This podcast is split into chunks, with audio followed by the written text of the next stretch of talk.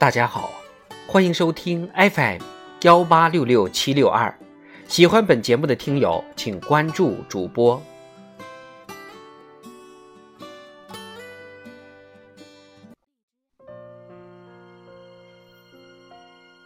纳兰词十六，着意佛法。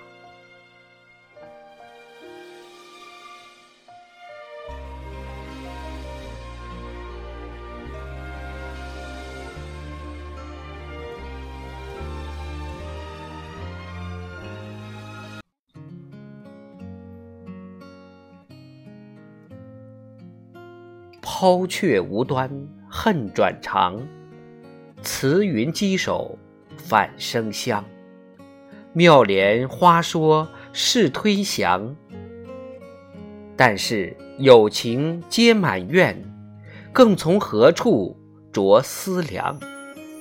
转烟残烛并回肠。这是纳兰容若写的一首。《浣溪沙》。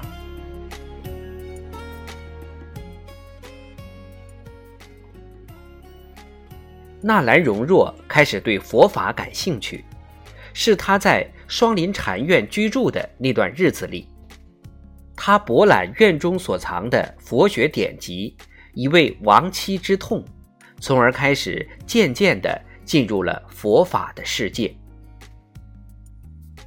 当人在遭遇不幸时，通常会把自己的目光转向探求生命奥义的宗教世界。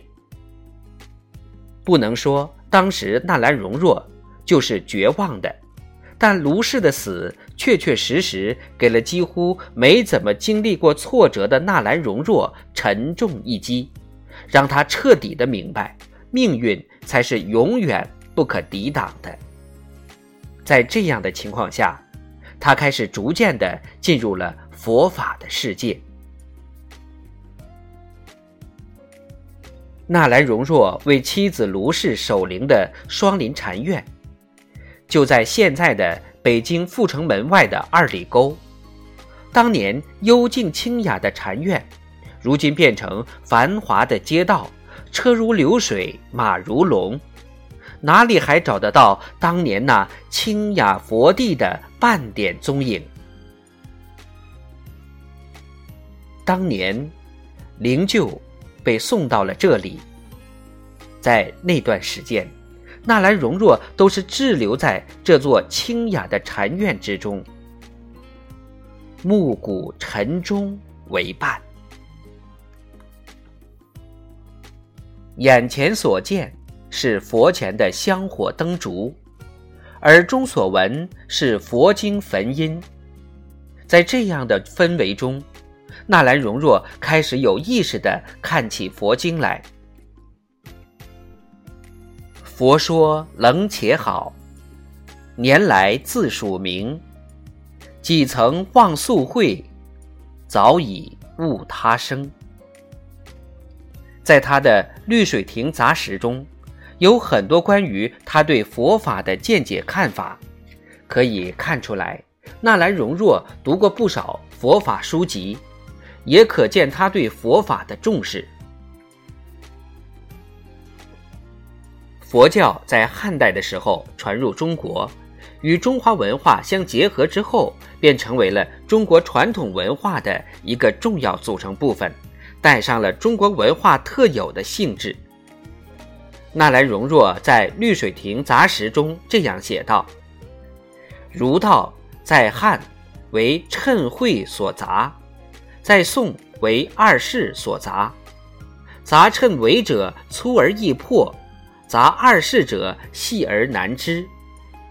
苟不深穷二世之说，则昔人所杂者，必受其蛮，开口被笑。”意思是说，儒学在汉代的时候混入了谶会之学，在宋代的时候混入了佛学。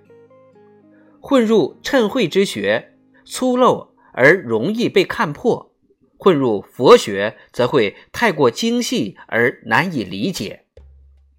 如果不深入了解与研究佛学，则无法理解其中的精妙之处，开口讨论会被嘲笑。纳兰容若是主张身穷二世之说，同时也指出三教中皆有义理，皆有实用，皆有人物，大抵一家人相聚，只说的一家话，自诩英杰，不自知孤陋也。读书贵多贵细，学问贵广贵实，显然。这里所指的书，仍是指的佛学之书，而所说的学问，自然也指的是佛教的学问。纳兰容若认为，读书不应该局限于一种学问，要想真正学到知识，应该把其他领域的著作认真的阅读，儒家、道家、佛家都应该细读了解，学习别家的学问。在这些佛家的著作之中，纳兰容若最常读的，或者说最喜欢的是《楞伽经》。这在他的《绿水亭杂识》中也有着不少的记载。楞伽翻译在武后时，千年以来皆被台家拉去做一心三观，万历中年。僧交光时发明根性宗趣，暗示一灯矣。台家指的是中国佛教的天台宗，而一心三观指的是天台宗的基本教义。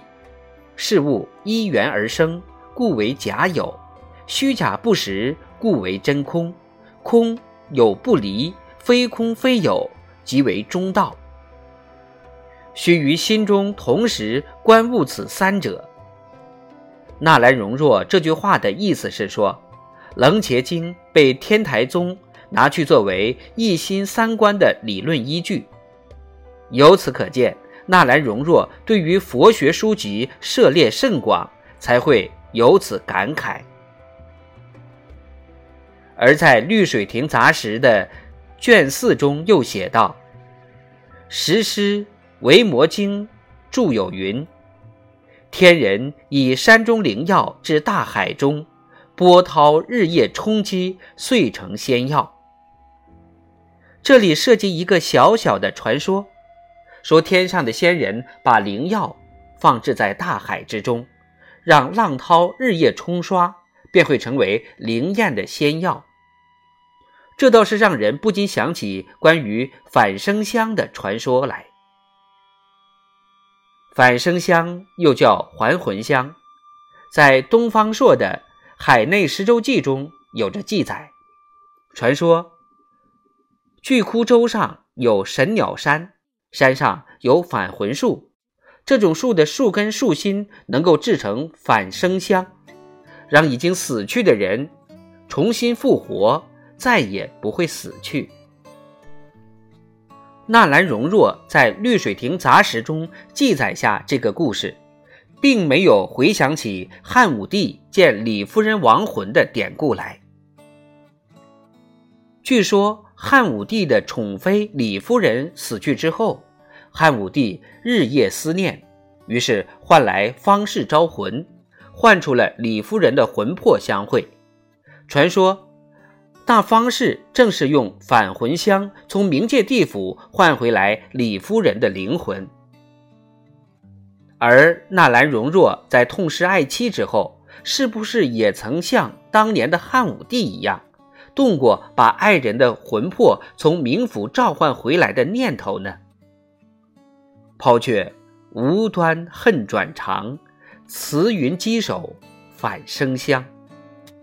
他是不是也曾在菩萨的面前苦苦的祈求，佛祖赐予自己那传说中的返生香，让自己能够再见卢氏一面？有情皆满愿，但是这终究是他一厢情愿的美好心愿罢了。